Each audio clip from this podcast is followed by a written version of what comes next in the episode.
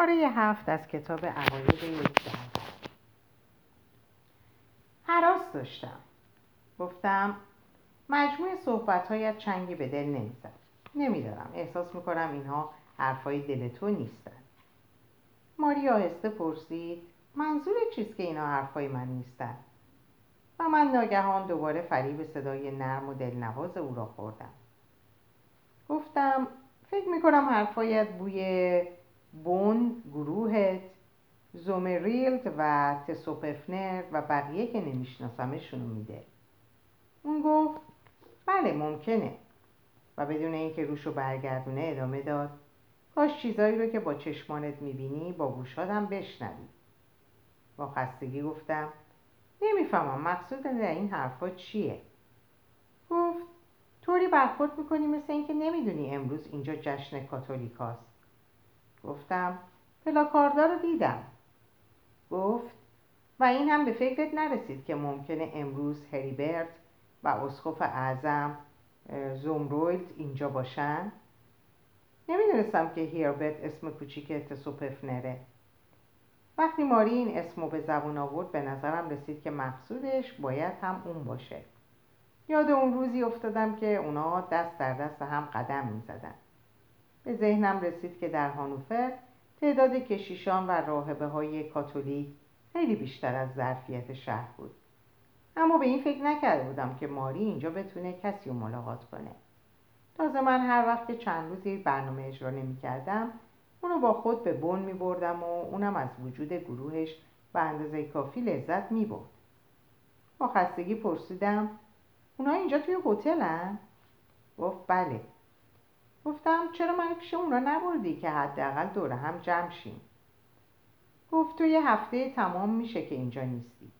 همیشه بین راه بودی. یا به برابنشویگ میری و یا به هیلزهایم. سله گفتم اما حالا که وقت دارم به اونا تلفن کن تا با هم یه بار هتل به بار هتل بریم و چیزی بخوریم. گفت اونا امروز بعد از اینجا رفتن. گفتم از اینکه تونستی برای مدتی در آب و هوای کاتولیکی هرچند وارداتی نفس بکشی خوشحالم این جمله خود اون بود که بعضی وقتا می‌گفت باید دوباره قدری آب و هوای کاتولیکی استنشاق کنه ماری که هنوز پشت به من و رو به خیابون داشت در حالی که دوباره سیگاری روشن کرده بود پرسید چرا عصبانی هستی؟ طرز سیگار کشیدنش همانند نحوه صحبت کردنش برام غریب و بیگانه بود. در این لحظه ماری در نظرم مثل دختری بیگانه زیبا اما نه اونقدر باهوش میومد که دنبال بهانه‌ای برای رفتن میگشت. گفتم من ناراحت و عصبانی نیستم و تو اینو خوب می‌دونی. فقط به من بگو که می‌دونی. ماری چیزی نگفت و فقط سرش رو تکون داد. از سیمایش معلوم بود که سعی داره از گریستن خودداری کنه. چرا این کارو می‌کرد؟ اگه بلند میگریست اونگاه از جویم بر می‌خواستم او رو در آغوش می‌گرفتم و می‌تونستم ببوسم. اما در اون حال رقبتی به انجام این کار نداشتم. و نمی‌خواستم فقط از روی ادب و انجام وظیفه این کار رو انجام داده باشم. در همون حال که دراز کشیده بودم به تسوپفنر و زومریلت فکر می‌کردم. و اینکه ماری سه روز تمام رو بدون اینکه به من چیزی بگه با اونها سپری کرده بود. اونا حتما راجع به منم صحبت کرده بودن. تسوپفنر عضو تشکیلات کلیسای کاتولیکاست. تیم تیم یک یا نمی‌دونم شاید دو, دو دقیقه مکس کردم. نیم یا یک دقیقه مکس کردم. بعد از جام بلند شدم و به سوی ماری رفتم. اما اون سرش رو تکون داد و دستم رو از روی شونه هاش کنار زد و شروع به صحبت درباره ترس و واهمه متافیزیکیش و اصول کرد. طوری که احساس کردم 20 سال با اون ازدواج کردم. لحن صداش حالتی پنداموز داشت. خسته تر از اون بودم که به استدلال های اون گوش بدم. حرفش رو قطع کردم. براش درباره نومیدی و سرخوردگی ناشی از شکستم در برنامه‌ای که اجرا کرده بودم حرف زدم. طی سه سال گذشته این اولین بار بود که برنامه هم تو هم با موفقیت نبود. هر دو کنار پنجره ایستاده بودیم و به تاکسی هایی که بدون وقفه اعضای کمیته های کاتولیک ها رو به ایستگاه میرسوندن نگاه می‌کردیم. خواهرای مقدس کشیش ها و راهبه ها در میان اونها به چشم میخوردن. در اون شلوغی شنیتسلر رو که برای یک راهبه شیفپوش پیر در تاکسی رو باز نگه داشته بود دیدم هنگامی که در منزل ما زندگی می‌کرد پروتستان بود. بنابراین او یا کاتولیک شده بود و یا اینکه نقش یک ناظر پروتستان رو بازی می‌کرد از اون هر کاری برمیومد مقابل در هتل چمدون ها جابجا می شدند و مسافرین انعام ها رو در دست پیشخدمت های هتل می فشردند. از شدت خستگی همه چیز رو تیر و تار می دیدن. تشخیص تاکسی ها و خواهران مقدس ها و چمدون ها برام سخت شده بود و از طرفی صدای هو و سود کشیدن تماشاگران در انتهای برنامهم به شکل وحشتناکی در گوشم زنگ می‌زد. ماری سخنرانیش درباره اصول رو قطع کرده بود. دیگه سیگارم نمی‌کشید. هنگامی که از پنجره دور شدم اونم به دنبالم اومد. منو از شونه هام گرفت و بر چشمانم بوسه زد. اون گفت هانس تو برای من خیلی عزیز و گرامی هستی. عزیز و خسته. اما وقتی خواستم او را در آغوش بگیرم مرا پس زد و آهسته گفت نه لطفا نه. و من هم جدا مرتکب اشتباه بزرگی شدم که او را رها کردم. خودم را با لباسهای تنم روی تخت انداختم. از فرط خستگی فورا به خواب رفتم و وقتی صبح روز بعد بیدار شدم از اینکه ماری رفته بود تعجبی نکردم. روی میز این یادداشت کوتاه را پیدا کردم. من باید راهی را که انتخاب کردم بروم. ماری تقریبا 25 سال داشت و به اعتقاد من بایستی راه بهتری را انتخاب می‌کرد. از دست او ناراحت نبودم اما این توضیح مختصر او برایم اصلا کافی نبود. فورا پشت میز نشستم و برایش نامه طولانی نوشتم.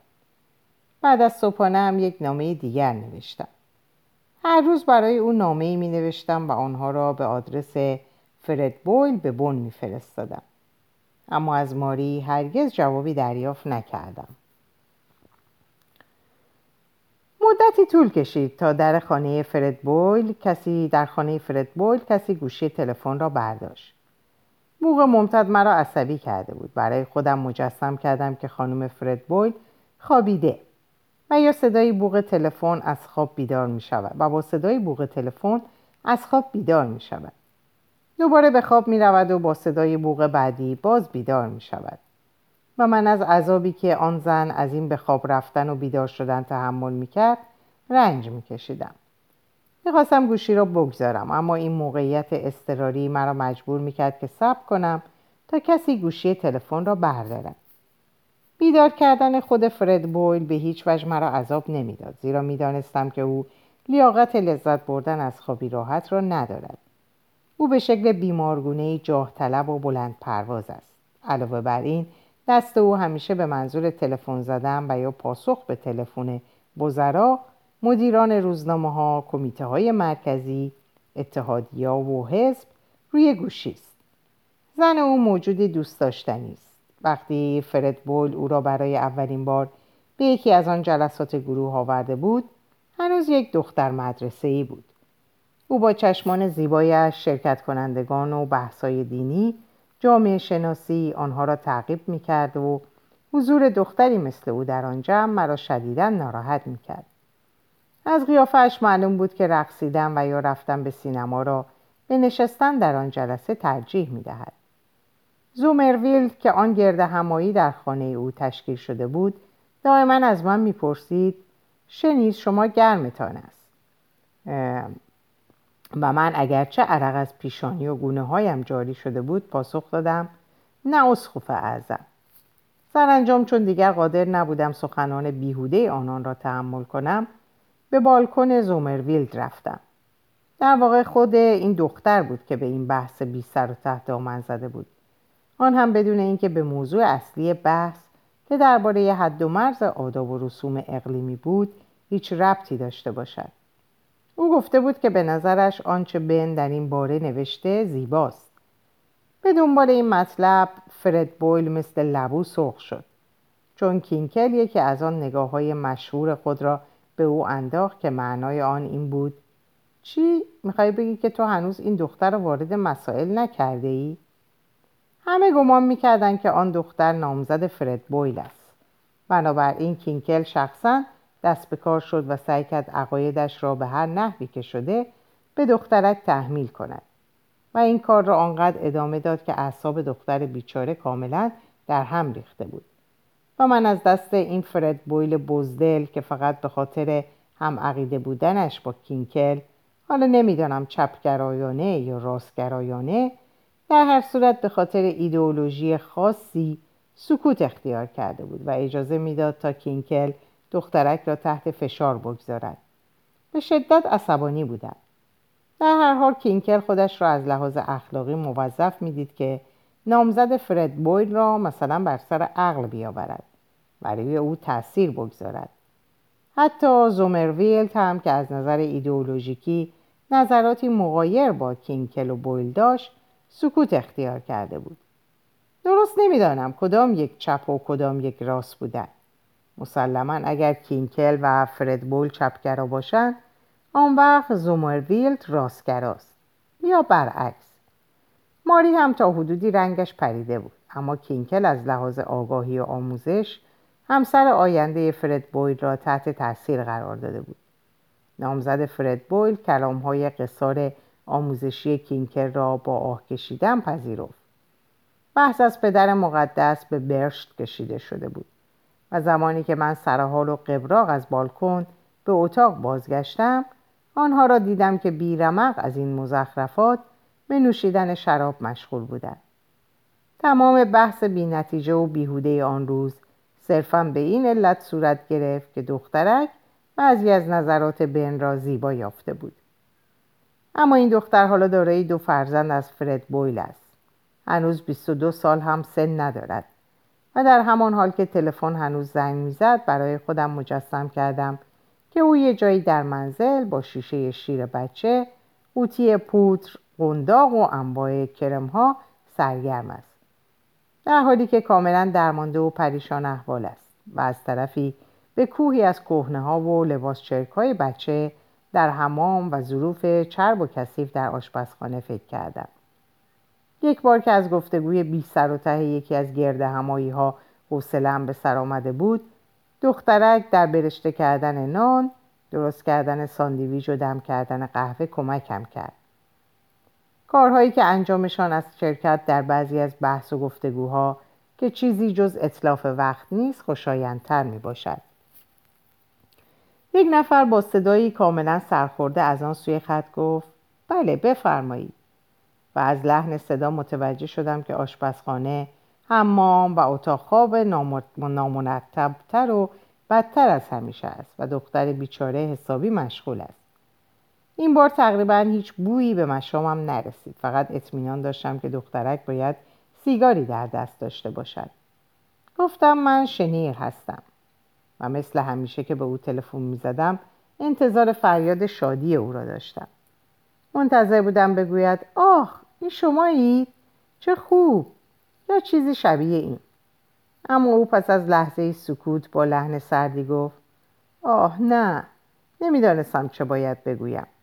قبلا که با او تماس می گرفتم با خنده می گفت کی؟ کی؟ دوباره به اینجا میایید و برای ما برنامه اجرا می کنید اما حالا هیچ حرفی نزد. خیلی ناراحت کننده بود. نه برای من بلکه برای خود او. برخورد او باعث ایجاد نوعی افسردگی روحی در من شده بود. بالاخره با زحمت گفتم نامه ها نامه هایی که من برای ماری به آدرس شما فرستادم کجا هستند گفت اینجا هستن بدون اینکه بازشن. بدون اینکه بازشن پس فرستاده شدن. پرسیدم شما اونا رو به چه آدرسی فرستاده بودی؟ پاسخ داد نمی‌دونم شوهرم اونا رو میفرستاد. گفتم اما شما باید آدرس گیرنده رو که روی پاکت ها نوشته شده دیده باشید گفت می‌خواهید از من بازجویی کنید؟ با صدای ملایم گفتم نه اصلا اینطور نیست فقط فکر کردم که این حق طبیعی منه که بدونم چی بر سر نامه هایی که نوشتم اومده منظورتون همون نامه که شما بدون اینکه به ما چیزی بگید به اینجا میفرستادید؟ گفتم خانم فرد بول گرامی تمنا می‌کنم کمی انسانی تر فکر کنید. او خنده سرد و بیروهی کرد اما اصلا حرفی نزد. گفتم فکر می‌کنم انسان ها می‌تونن علا رقم داشتن ایدئولوژی های مختلف حداقل نسبت به هم رفتاری انسانی داشته باشند منظورتون اینه که رفتار من تا به حال انسانی نبوده؟ گفتم بله. اون یک بار دیگه در جواب من خنده ضعیف و بیروح کرد. بالاخره لب به سخن گشود و گفت من از این موضوع خیلی متاسفم اما بیش از این دیگه نمی‌تونم چیزی بگم.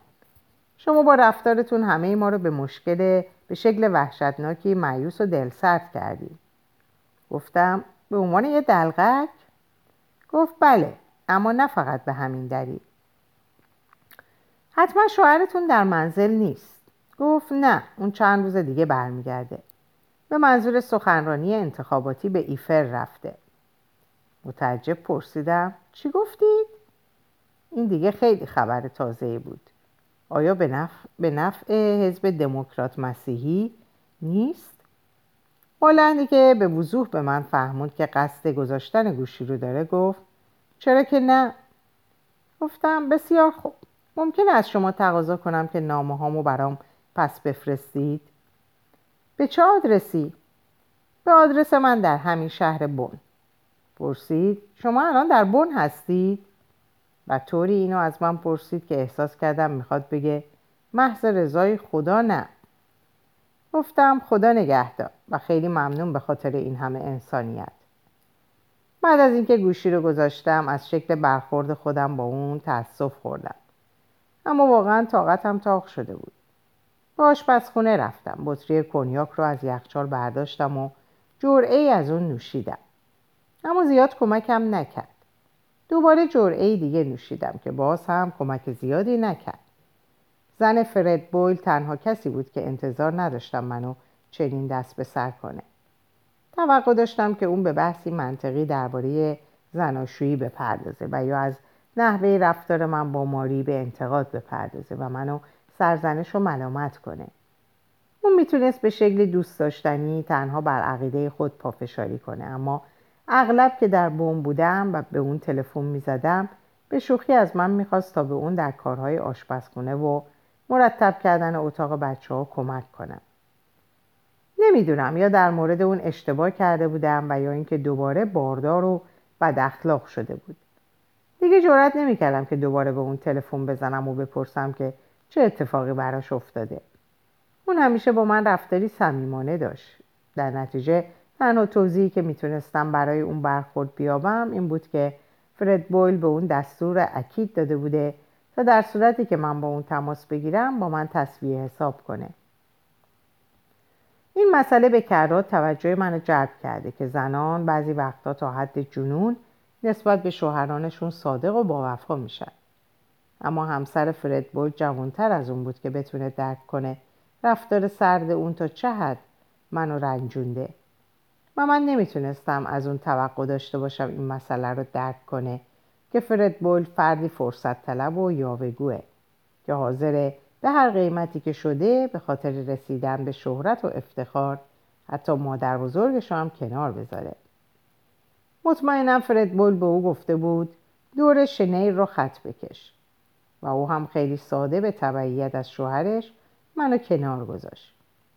این زن زیر دست شوهر خود بود و فرد بویل هم تا زمانی که فکر می‌کرد می‌تونه برای اون مفید واقعشم می‌تونم برای اون مفید واقعشم به زنش اجازه داده بود با من برخوردی صمیمانه داشته باشه. اما اون حالا میبایستی مخالف طبیعت خود با من برخوردی تحقیرآمیز داشته باشه. شایدم من در حق اونها ظلم کرده بودم و اونها تنها به پیروی از سرنوشت و طبیعت خود با من چنین برخوردی می‌کردن. اگه تسوپفنر با ماری ازدواج کرده باشه اون وقت زن فرد بول برقراری ارتباط بین من و ماری رو گناه می‌دونه. اینکه تسوپفنر عضو جمعیت کاتولیک ها بود و این می‌تونست به فرد بول کمک کنه و براش نفعی در برداشته باشه دیگه عاملی برای دچار عذاب وجدان شدن نبود. قدر مسلم این حق طبیعی اونا بود که فقط زمانی رفتار و کرداری خوب و درست از خود بروز بدن که براشون نفی به دنبال داشته باشه. خود فرد بول نتونسته بود اونقدر که زنش منو سرخورده کرد ناراحت کنه. چون من از این زن همیشه انتظار دیگه ای داشتم. از فرد بول هرگز توقعی غیر از این نداشتم و حتی این واقعیت که اون برای ایراد یک نطق انتخاباتی اون هم به نحو حزب دموکرات مسیحی رفته بود منو تعجب نمی متعجب نمی‌کرد بطری کنیاک رو به طور قطعی در یخچال گذاشتم. دلم می‌خواست به تمام اون کاتولیک تلفن کنم تا دست جمعی به آزار و اذیت من بپردازن. هوشیار و سرحال شده بودم و وقتی از آشپزخونه به اتاق نشیمن برمیگشتم دیگه پامم نمیلنگید حتی رخکن و در اتاق پستوی داخل راهرو نیز به رنگ آجوری بود. علا رقم اینکه تصمیم نداشتم به کینکل تلفن بزنم با این حال شماره اونو گرفتم. کینکل همیشه ادعا می‌کرد که شیفته هنر منه و اگه کسی با ما دلغک ها سر کار داشته و با شغلمون آشنایی داشته باشه می‌دونه که حتی کوچکترین تشویق یک کارگر صحنه موجب غرور بیش از اندازه و شادیمون میشه. دلم می‌خواست آرامش محفل کاتولیکی شبانه کلینیکل رو با یه تلفن بر هم بزنم. و در ضمن احتمالا می‌تونستم از طریق اون آدرس ماری رو به دست بیارم. کینکل مغز متفکر گروه کاتولیکی محسوب می‌شد. در رشته الهیات تحصیل کرده بود. سپس به خاطر یک زن زیبا تحصیل خود رو نیمه تمام رها کرد و حقوقدان شد. هفت تا بچه داشت و همه از اون به عنوان یکی از با استعدادترین سیاستمداران کشور یاد می‌کردن. شایدم راست بگم من نمی‌تونم در این مورد قضاوت کنم. قبل از اینکه با اون آشناشم ماری جزوه از اون رو تحت عنوان راههایی رسیدن به یک نظام نو برای مطالعه به من داده بود که از عنوان اون خوشم اومد. با مطالعه این جزوه کینکل به نظرم مردی بلند قامت لطیف و بلند اومده بود. اما وقتی اونو برای اولین بار دیدم با مردی کوتاه قد و فربه و با موهای پر مشکی روبرو شدم. انسانی سرشار از نیروی زندگی. این تفاوت بین ظاهر اون و اون چه من در ذهنم از اون ساخته بودم از طرفی باعث شد نتونم باور کنم که خود اون این جزوه رو نوشته باشه.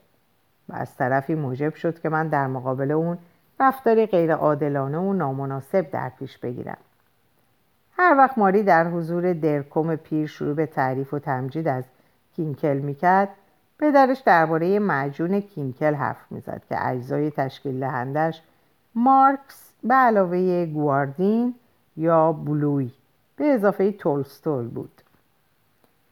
اولین برخورد ناخوشایند ما زمانی روی داد که ما برای اولین بار نزد اونها دعوت شده بودیم. ما خیلی زود به اونجا رسیدیم. صدای جیغ و فریاد بچه ها که بر سر جمع کردن میز شام با یکدیگه دعوا می‌کردن توجه ما رو به خود جلب کرد.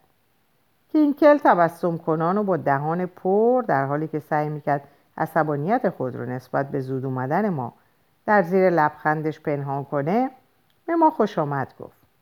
زومرویلت هم با لبخند زورکی و لب و در حالی که دستاشو به هم میمالید وارد اتاق شد. صدای جیغ و فریاد فرزندان کینکل از اتاقشون همچنان به گوش می رسید. نزاع بچه ها در قیاس با لبخندهای اجباری که اون دو بر لب داشتن به شدت در تضاد با یکدیگر بودند. از پشت در بسته اتاق صدای سیلی هایی که اونها زیر گوش یکدیگه می نواختن شنیده می شد و من می دونستم که مرافعه با شدت بیشتری ادامه داره. من نزدیک ماری نشسته بودم و از شدت هیجان ناشی از جو حاکم بر خونه یکی بعد از دیگری سیگار روشن می‌کردم و میکشیدم. در حالی که زومرویل با همون لبخند فروتنانش مشغول حرف زدن با ماری بود. بعد از فرارمون این برای اولین بار بود که دوباره در بون به سر می بردیم. ماری از فرت هیجان، غرور و خجالت رنگ از روش پریده بود. و من می‌تونستم اونو به خوبی درک کنم. برای ماری مهم بود که دوباره روابطی نزدیک با کلیسا داشته باشه و زومرویل رفتاری صمیمانه با اون داشت کینکل و زومرویل کسانی بودند که ماری به اونها با احترام نگاه می‌کرد ماری منو به زومرویلد معرفی کرد و وقتی دوباره نشستیم زومرویلد از من سوال کرد آیا شما با شنیرهال, شنیرهال مالک معادن زغال سنگ نسبتی دارید یا خیر؟ این پرسش اون منو به شدت عصبانی کرد چون اون دقیقا می‌دونست من با چه کسی قوم و خیش هستم. اینو دیگه تقریبا هر بچه در بون می‌دونست که دختر درکوم پیر با شنیر نامی از مالکین معادن زغال سنگ درست زمانی که اون دختر متدین خودش رو برای امتحانات دیپلم آماده می‌کرده فرار کرده. من اصلا جواب سوال زومرویلد رو ندادم. اون خندید و گفت من گاهی وقتا با پدر بزرگ شما به شکار میرم. بعضی وقتا هم پدرتون رو در کلوپ آقای آقایان بن ملاقات می‌کنم و با هم اسکات بازی می‌کنیم. این چرندیات اون هم منو عصبانی کرد. اون اونقدر هم احمق نبود که خیال کنه منو با مطرح کردن مسائلی چون شکار رفتم با پدر بزرگم و بازی اسکات با پدرم در کلوپ آقایان می‌تونه تحت تاثیر خود قرار بده در ضمن به نظر نمی رسید که اون از فرط دستپاچگی و تنها برای خالی نبودن عریضه این حرفا رو مطرح کنه بالاخره صبرم به سر رسید و لب به سخن گشودم و گفتم چی؟ شما با پدر بزرگم به شکار رفتید؟ تا حالا فکر می‌کردم شکار برای کشیش های کاتولیک ممنوعه سکوت ناخوشایندی حکم فرما شد. ماری سرخ شد. کینکل با دستپاچگی و ناراحتی در اتاق به دنبال چوب پنبه چوب پنبه کش میگشت و همسرش که تازه وارد اتاق شده بود و بشقابی در دست داشت به زیتونهای داخل اون نمک می‌زد. حتی زومرویل هم که ذاتم پوستی قرمز داشت سرخ شده بود. چیزی که به اون اصلا نمی اومد. اون با صدای آرام و کمی رنجور گفت به عنوان یک پروتستان آدم با, آدم با اطلاعی هستید. و من گفتم من پروتستان نیستم. اما از اونجایی که ماری به بعضی مسائل خاص علاقه داره منم به اونا علاقه مند هستم و توجه می‌کنم. و در حالی که کینکل برای همه ما شراب میریخت سومرویلد گفت آقای شینیر حق با شماست. اما در کنار قوانین همیشه استثنا وجود داره.